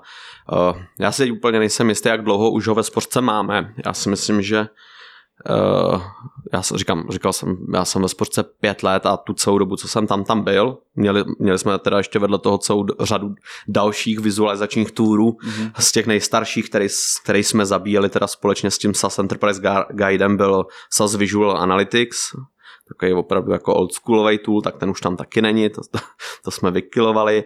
Teďko aktuálně dobíhá projekt vlastně decommissioningu Cognosu, to byla vlastně reportingová ohromná platforma od IBM, skvělý jako nástroj, ale už jim podle mého názoru taky trošku ujel vlak, už vlastně nestíhali ty trendy, takže už začal být dost zastaralej. A zůstali jsme vlastně u Tabla. Říkám, chceme simplifikovat, chceme zjednodušovat, to znamená, že i těch nástrojů už nechceme mít jako celou velkou zoo a hrát si ze vším, protože to pak přináší problémy. A Tablo je taky SAS? Nebo jak je? Ne, Tablo momentálně máme nainstalovaný na naší infrastruktuře, ale zároveň dneska je možnost i Tablo pořídit právě jako software as a service v cloudu, ale tam momentálně nejsme, nebo zatím jsou jenom spíš nějaké úvahy a úvodní diskuze, ale jedeme plně na naší infrastruktuře. Takže je to v podstatě konkurence těch dalších vizualizačních nástrojů, který mě teď napadnou, Power BI, že jo, máme tam Looker, že jo, teďka nově vystřelil a Click, nebo jak se jmenuje. ClickSense, to já úplně miluji osobně, ale to je taková moje osobní libůstka. Tlačíš to tam, jo? Ne, to, jako to nemá, jako ten switch ti neudělá takovou přidanou hodnotu, jo.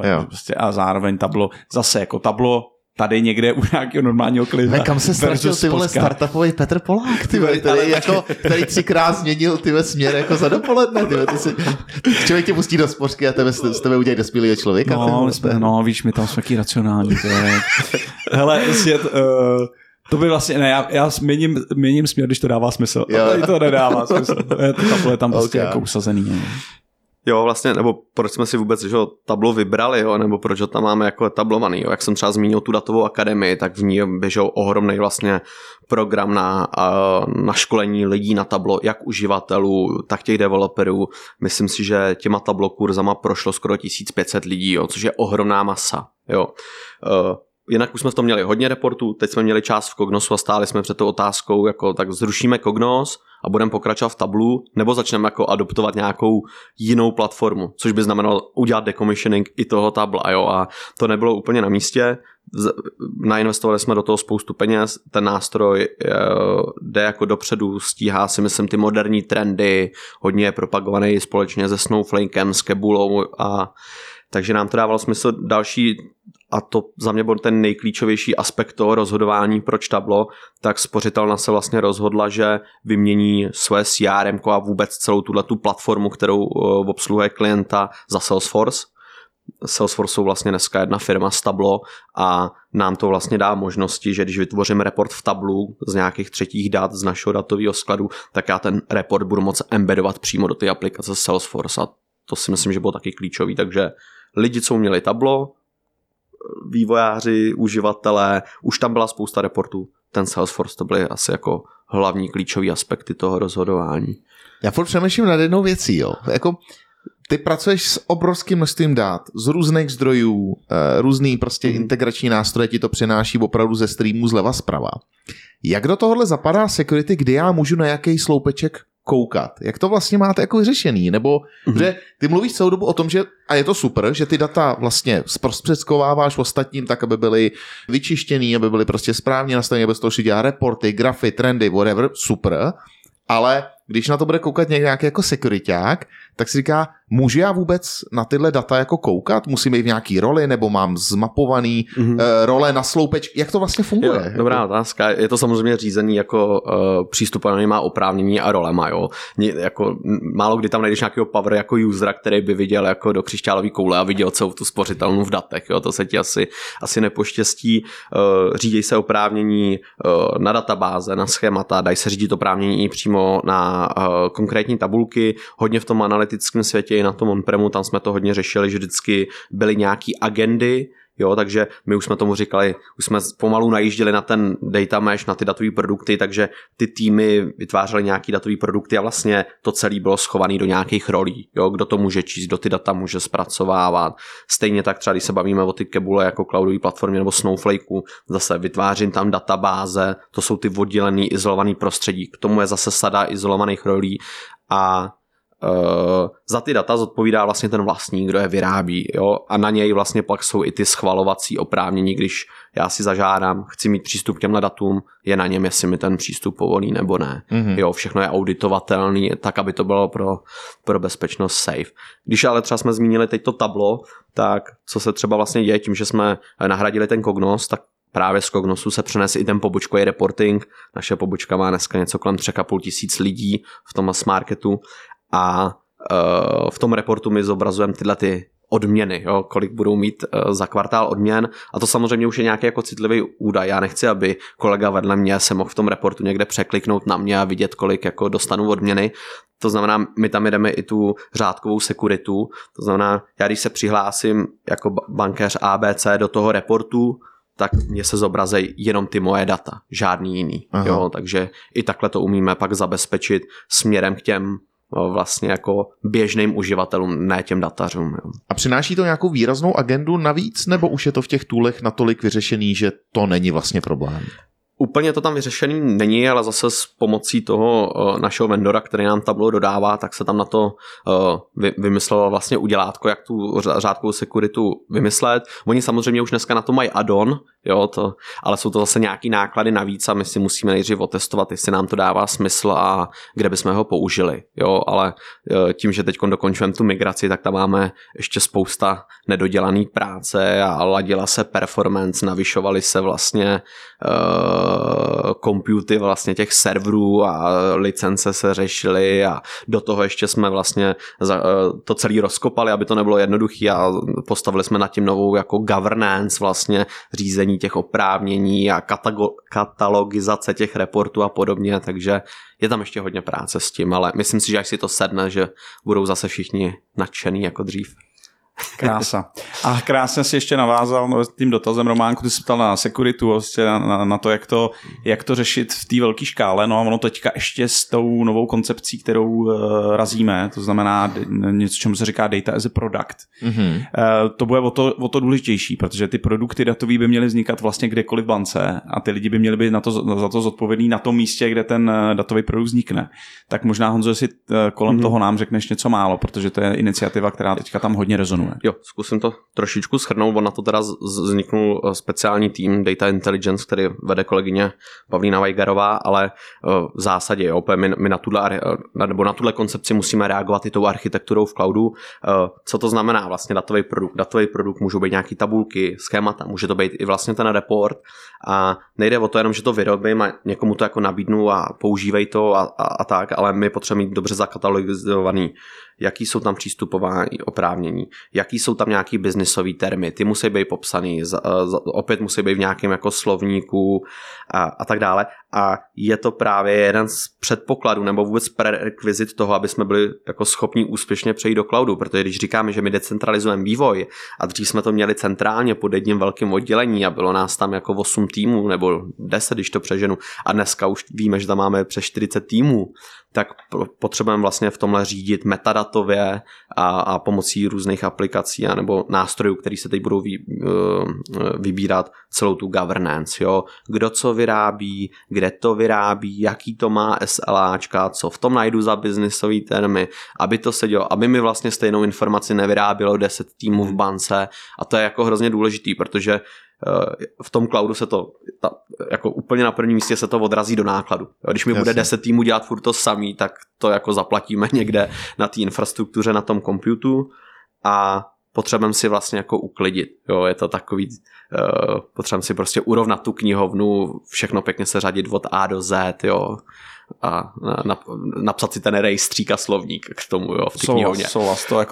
To tam potřeba je, ale je to logický, je to prostě velký svět. No a já tady jsem měl napsaný, v čem to vidíš jako filozoficky jako výhodu, ale ty jsi to vlastně už trošku popsal. Je to teda to, že si tam uklidíme, vidíš tam ještě něco dalšího? Ten pricing samozřejmě. Jo, říkal. No jasně, souhlas.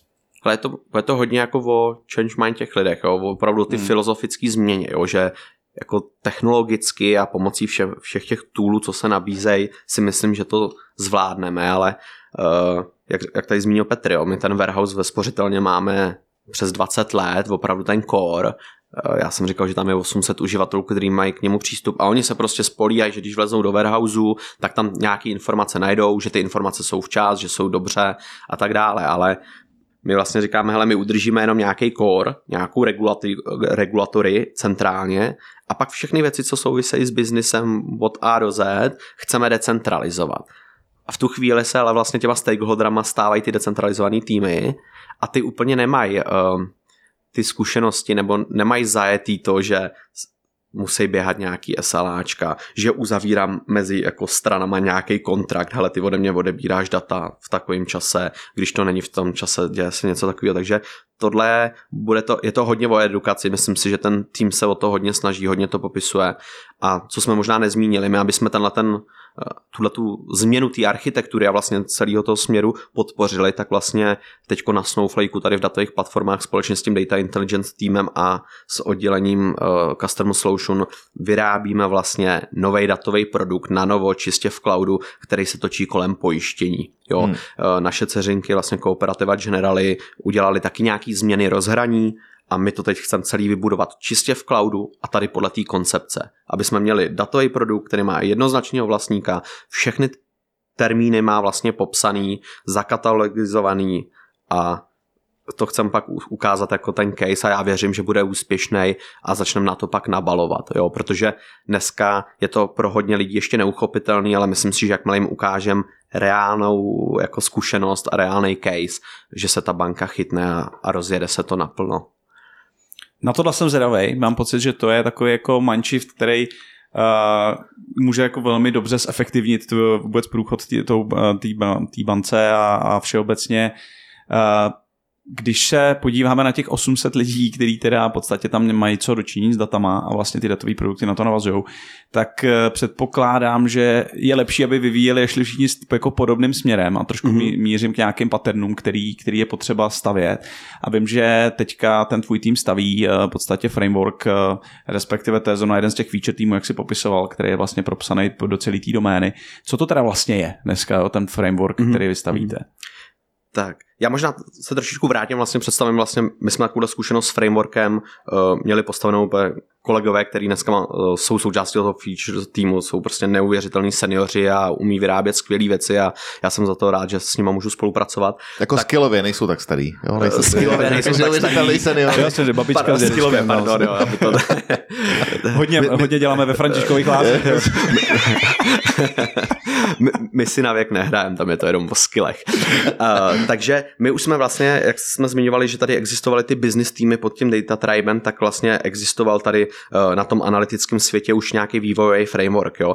A ten měl za cíl sjednotit vývoj různých týmů, který nejsou tak jako seniorně datově maturovaný, aby vyvíjeli obdobně, aby dodržovali nějaký jako pipeline, jo, to znamená ty lidi jako modelovali v tom Power Designeru, my jsme ho měli trošku jako upravený, on pak byl schopný vygenerovat celý ty balíčky, ty transformace, oni to pak dali někam do Gitu a někde se to nasadilo. De facto to umožnilo těm lidem se opravdu soustředit jenom na to, že mám vyrobit nějaký tabulky a mám vyrobit ten biznisový select, ten dotaz, který mi ty tabulky naplní. To, co se děje okolo, jo, že se to nějak zabalí, že to musí logovat, že to musí dělat tohle, že jsou tam nějaký historizační paterny, to zajišťoval ten framework. Tím už jsme trošičku tu decentralizaci tehdy jako načali, no a teď vlastně v tom feature týmu se zase všichni tyhle lidi ze všech těch týmů dali dohromady a máme obdobnou funkcionalitu teď vybudovat a to je ten náš cíl, vybudovat tady ten prototyp toho frameworku i na tom Snowflakeu. Jo, my vlastně chceme v rámci ty decentralizace, ty kdyby si přišel a řekl, hele, já jsem tamhle z oddělení risků a my tady si chceme vyrábět svůj datový produkt, tak my jako platforma bychom ti tady poskytli Snowflake a poskytneme ti k tomu celou tu rodinu toolů, aby si mohl tu pipeline dělat, co nejvíc automatizovaně a nějaký metodiky, jak to dělat, aby ty datové produkty a primárně nám půjde o to, co budeme mezi sebou všechny ty týmy sdílet, tak měli nějakou jako jednotnou jmennou konvenci, nějaký pravidla, že to musí být právě zdokumentovaný a tak dále, aby to nebyly úplně jako sila, který si mezi sebou nepovídají. Jo, takže takový datový bujon ve spořce, jak jsme tady měli. Datový bujon, on to je spíš takový jako marketplace, jo, bych to nazval, jo, vlastně aha, si přijdeš aha, jako do obchodu a tam si jako nakoupíš ty datové produkty, naházíš si to do košíčku, jo, odejdeš si s tím a pak si z toho doma jako uvaří super večeři, takže něco takového je to tak v tom datovém světě. A tady Románek mě chtěl potěšit, tady koukám na otázku, kterou si podle mě psal ty, nevím. A jestli, a je Česká adoptovala ChatGPT jako jedna z prvních firm tady v Čechách, jak hodně se to propsalo do toho samotného vývoje, jo? Třeba ty konkrétně, když něco vyvíjíš, nebo někdo od tebe z týmu, jak hodně se používají ty AI nástroje, které jsou dneska k dispozici? Mm-hmm. Dobrá otázka. To byla moje. Jo. Když byla dobrá, tak byla tak. Díky. Je to tak, vlastně Spořka adoptovala do svého vlastně private cloudu, že OpenAI a ChatGPT, a máme ho vlastně k dispozici jako všichni zaměstnanci.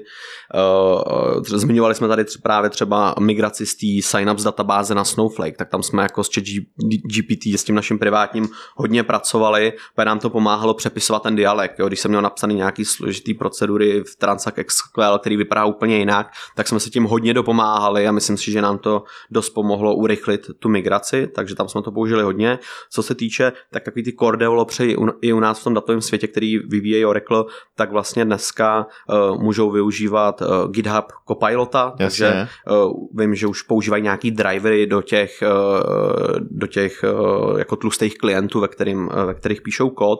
My, co se týče teď jako cloudu, tak zrovna tenhle týden kolegové právě z toho našeho feature týmu rozjeli s DevOpsem instalaci Visual Studia na ten Citrix, na ten náš virtuál, kudy teda přistupujeme do toho světa cloudu, a právě aby tam byly všechny konektory, jak na ten Snowflake, tak i ten konektor vlastně na toho Copilota, a chtějí to právě využít i v rámci tady toho vývoje, toho prototypu, toho frameworku, takže na to se těším. Nepřemýšlíte i třeba i o té cestě, že tak jako děláte, že jo, reporty a takovýto různý vizualizace, že byste nakrmili nějaký svůj model těma datama, že by se vlastně na to ty data, který potřebuje ten člověk, který s nima pracuje dennodenně, třeba z risku, že by se na ně ptal lidskou řečí spíš, než že by proklikával nějaký vizualizace? Jo. Uvažujeme, máme tam teďko rozjetej, bych řekl, takovýhlech akcí víc. Já zmíním vlastně, s kterou přišel hlavně Petr, a za tomu velký dík. My vlastně, jak tam máme ten tým data lakeů, tak byl hodně zatížený vlastně operativou.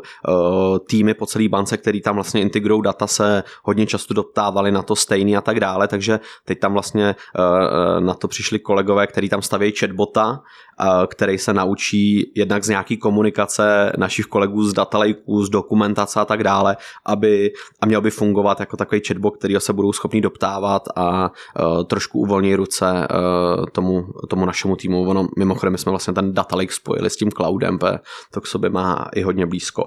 A zmínil jsem tady vlastně adopci těch streamlitových aplikací do Kebuly. Keboola tam vlastně nám i umožní napojit právě ten OpenAI token, a tak, jak jsme nabídli ten datový vývoj všem, tak dneska, když už tam mám ty týmy a zpracovávají tam své data, mají tam své tabulky, tak my jim tam jako fakt na push the button jsme schopní nad tím provádět nějakou rychlou jako advanced analytiku, nějaký sentiment, nějaký klasifikace, regrese, cokoliv nás napadne, a můžeme k tomu použít i tu Streamlitovou aplikaci, kterou bychom jim k tomu udělali jako webový frontend, a oni by to jenom jako klikali, aby nemuseli. To znamená, nemusí být jako studovaný datoví vědci, ale zase to budeme schopni nabídnout širšímu plénu. Tady jsem hodně zvědavý, jo, jako kam ten svět půjde. Tady zrovna v tomhle místě, jak o tom mluvíš, jo, máme tady teda ChatGPT, že OpenAI API, vedle toho máme Tableau, a do toho teďka přichází ten Streamlit, což je prostě datová apka, která začne sbírat ty věci, a můžeš si tam poskládat pěkně vlastně jako sám doma, jo, taková ta jako to domácí vaření. Já jsem zvědavý, co to udělá s těma vizualizačníma nástrojema, jakože jako jestli ty nástroje vždycky budou pro nějaký jako standardizovaný reporting vždycky lepší, protože jsou lidi, kteří to nikdy nebudou chtít dělat, asi jo. Ale jsem zvědavý, jak se to jako zredukuje ve srovnání s tím, že přijde něco, kde si to vlastně postaví sám. Takové jako taková pivotka pěkná v Excelu, akorát si schopný si poskládat víc dat, který potom v spořkovém světě běhají. A hlavně si schopný jako z toho vnějšího světa od toho uživatele brát jako nějaký vstupy. Jo. My dneska, když týmy po bance si chtějí vytvořit nějakou ala aplikaci, tak dřív to prostě byly podmakrovaný Excely, kam si pali data, pak klikli na tlačítko, ono se to objevilo někde v Access databázi, pak to šlo jako přes ten data lake, a jako hroznej má, ty pipeliny byly hrozně jako složitý, dlouhý. Ta Streamlit aplikace bude sedět přímo na těch datech a dáme týmu možnost jako sbírat i nějaký malý vstupy, jo. Nedělat to tak, že posílám lidem Excel, oni vyplňují Excel, ten pak teda už dneska díky Keboole můžeme nějak automatizovaně z toho SharePointu stáhnout do podoby jako data, pracovat, připojit k tomu nějaký data z toho warehouse, udělat report, ale furt je to takový jako kostrbatý, jo, nebo hráli jsme si tam z Power Apps a podobně a je to takový jako hrozný šelmostroj, když ti nakreslím tu flow, tak těch krabiček je na můj vkus prostě po cestě moc. Tohle by nám to mělo jako hodně simplifikovat a jsem na to sám zvědavej, no, těším se na to. Je to něco, co si myslím, že nám v tom datovém stacku momentálně chybí. Mm-hmm. No, budu ti i nám držet palce, protože těch výzev je spousta. A já věřím, že to dobře dopadne. Ještě mě napadla taková jako odlehčená kronika na závěr, no, jak se tomu říká, rubrika, ne kronika. Kronika. To mám taky dost. My jsme spolu seděli, protože jsme byli na Snowflake akci v Polsku a by the way, to je jeden z důkazů, že prostě Snowflake jako opravdu rezonuje, protože oni úplně totálně podimenzovali očekávaný počet lidí a prostě ty prostory byly malý, jo, jako na to, kolik lidí tam běhalo. Kde jste byli v Polsku? V Polsku ve Varšavě. Přímo Snowflake vlastně sedí ve Varšavě, takže když chceš jako něco zásadního s nima, tak je to tam. Já jdu teda do Vroclavy teďka v sobotu, tak já tam budu flexit, sice to jako ještě vlastně o 4 hodiny blíž. Jo. Okay. Hezky pěkně. Takže proč o tom mluvím, tak tam jsme s Honzou byli na pivu a on začal vyprávět prostě jako co všechno už jako zcestoval, jo, na tom světě a bylo to fakt jako záživný. Tak možná dej nám jednu storku vlastně něčeho zajímavého, asi pamatuju dvě teda, jako jestli můžu.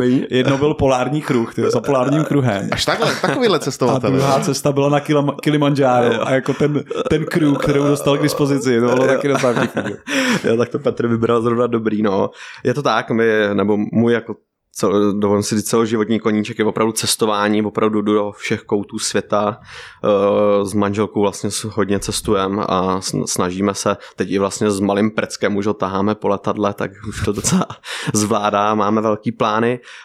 Když si zmínil ten polární kruh, no, to jsme se vydali jednou vlastně s kamarádem a 300 kiláků za polární kruh na sever do finského Laponska, do totální bílý krajiny, kde pomalu jako nevychází světlo, jo, nebo jsou tam ty dlouhé noci, nebo pak dlouhé dny. Tak jsme tam byli vlastně v období zimy, někdy tuším v březnu to bylo, týden jsme tam byli, půjčili jsme si takový jako ohromní běžky a ty sáně, na to naložilo to vybavení a týden jsme tam prostě putovali tou zasněženou krajinou, nikde nic, jo, občas nějaký sop a tím to haslo.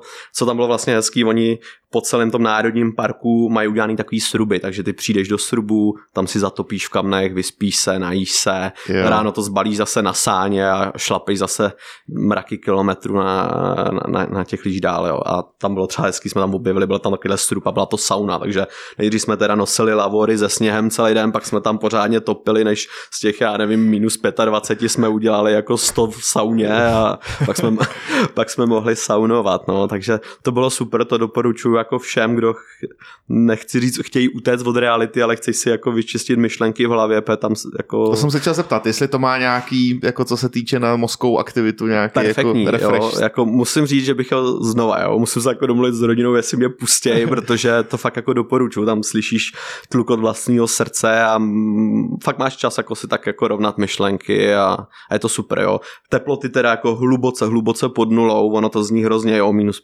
25 v noci, klidně k minus 40. Ona tam naštěstí není taková vlhkost. Jo.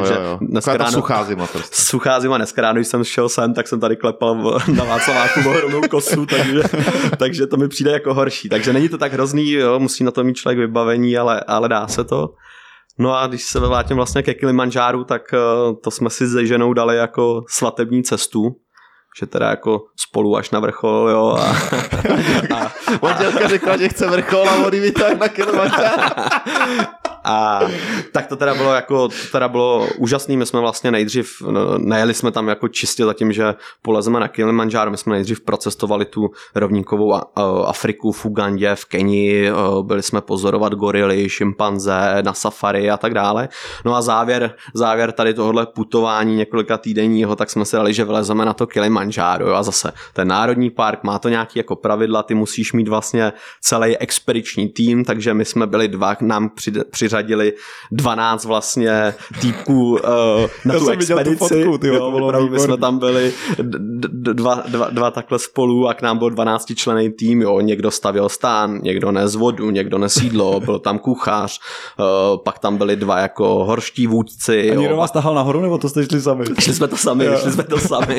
Šli jsme tou cestou, ta se jmenuje Mačame Road, je to cesta asi na 6 nebo na 7 dní postupná vlastně, kdy začínáš opravdu v dešným praleze a postupně postupuješ až na ten vrchol, kde zase jo, teploty hluboce pod nulou, je tam ledovec.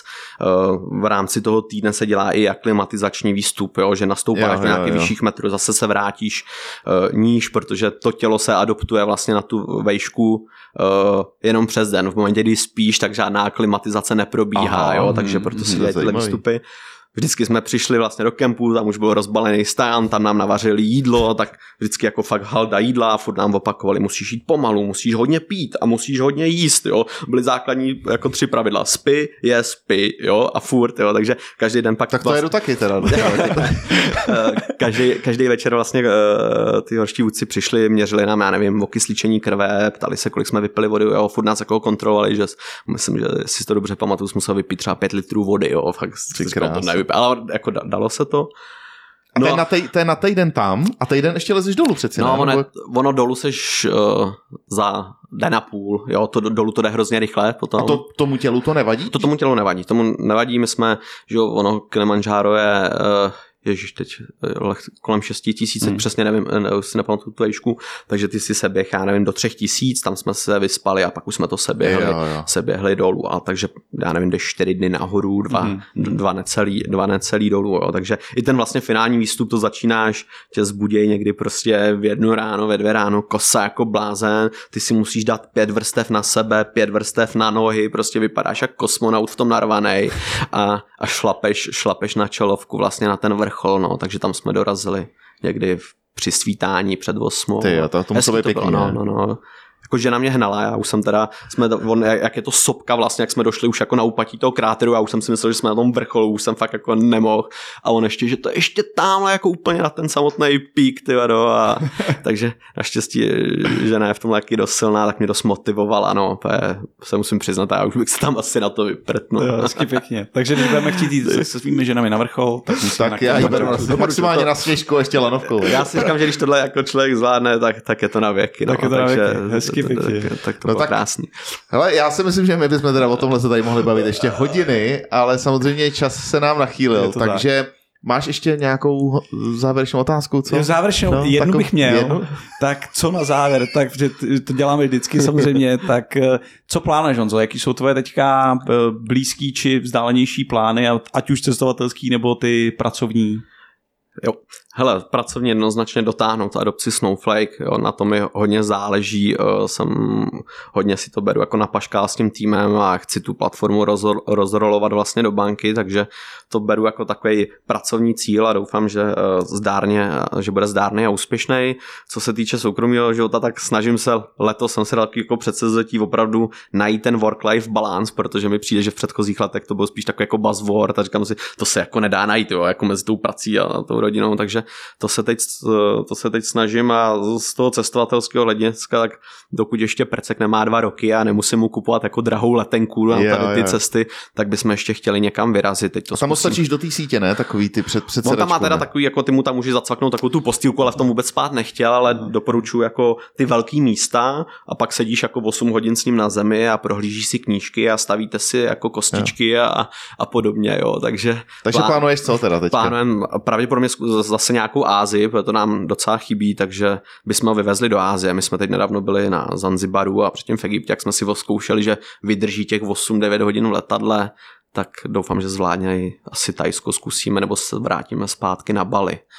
Vidíme. Tam jsem totiž ženu požádal o ruku, tak bychom to měli takovou jako nostalgický návrat vlastně s tím prckem. No. Já tam musím taky, já tam byl na svatebce. No. Jo, no, vidíš. No. Takže všichni si jsme byli na Bali. No, taky. No, krásný. No tak prosím tě, já ti budu přát, aby ta cesta, ať bude kamkoliv, aby si ji užil, prosím tě, nelítej Boeingem teďka. To je taková jako rada od člověka, který se o to docela zajímá. Jako. Ten Max bych vynechal. A ať se ti daří ve Spořici. Moc děkujem, že jsi dorazil. Bylo to super pro mě jako pro člověka, který je zase úplně v lese, tak já jsem si to užil jako málo kdy, takže díky moc, ať se daří. Moc díky za pozvání, já jsem si to taky užil a někde příště. Budu se těšit. Taky mě díky. Čau. Podolce se. Další démon z datového světa, Honza Difko, líbí se mi ten jeho výraz spořice, to si beru a já si myslím, že se mi ještě ozve marketing z České spořitelny, protože spořice je název, se kterým se dá podle mě i marketingově jako pracovat. Jo. Hele, já s ním občas sedím, takhle na nějaký 14-denní bázi, tak se jich zeptám. Řekněte další fíčko. Já dělám na spořitelně, ani tam nemusím makat. Krásně, ty si dneska vydělal miliony. Ne, bylo to skvělý, jako opravdu musím říct pro mě, pro člověka, který zase byl daleko dál od toho, byť se snažím taky do toho nějakým způsobem nabutovat, tak strašně zajímavý, protože to uměl krásně vysvětlit a bylo to super. Jsem rád, že to říkáš, protože já jsem věděl, že Honza je válec, že to bude dobrý, ale nevěděl jsem, jak to bude rezonovat prostě s člověkem, který jede spíš software, takže dobrý, jsem rád. Aplikáči, ona mluví jako, říká, to jsou ty aplikáči. Ty víme z toho druhého světa. To jsou ty aplikáči. Hele, ale ještě myslím to vážně. S tím kebulákem. Aha. Vezmi ho na kafe, na pivo, opij ho, jasně, a ti to podepíše, jo, a myslím si, že by to stálo za to. Hele, určitě, pojďme to dávkovat, jo, ať se z toho nestane Spořka podcast. Ne, jasně, pojď, dobře, ani není, a to ani není, že jo, to je vlastně externí člověk. Maria. A navíc to je jméno, Kebula. Jdeme to určitě dávkovat, jsou tam zajímaví lidi, který pozveme taky. Jo? No, už máme nějaký v pipě. Máme. Nebudeme radši říkat, kdyby to jedno jméno dopadlo, tak by to byla fakt prda. Jo, jako vím, pro mě by to byla fakt prda, kdyby to dopadlo. Ty mě tady koukáš. No, tak přátelé, na to máme takovej plán, když si to vyjde, tak vám potom řekneme, že to bylo to, o čem jsme se bavili tady ve 4. díle 8. série. No tak jo, tak co? Tak ty jedeš zpátky do Spořice. Jedu do Spořice a ty... Já zůstanu práci. Tady, já teďka mám od nového roku takový práce, že nevím kam dřív, takže já se jdu starat o své oddělení. Ty jsi chtěl přidat, tak prostě tak ti přidali. Že já se potřebuji přidat, tak přidej, vole. Takže takhle to tady funguje. Mějte se krásně, přátelé. Ať se vám daří. Čau.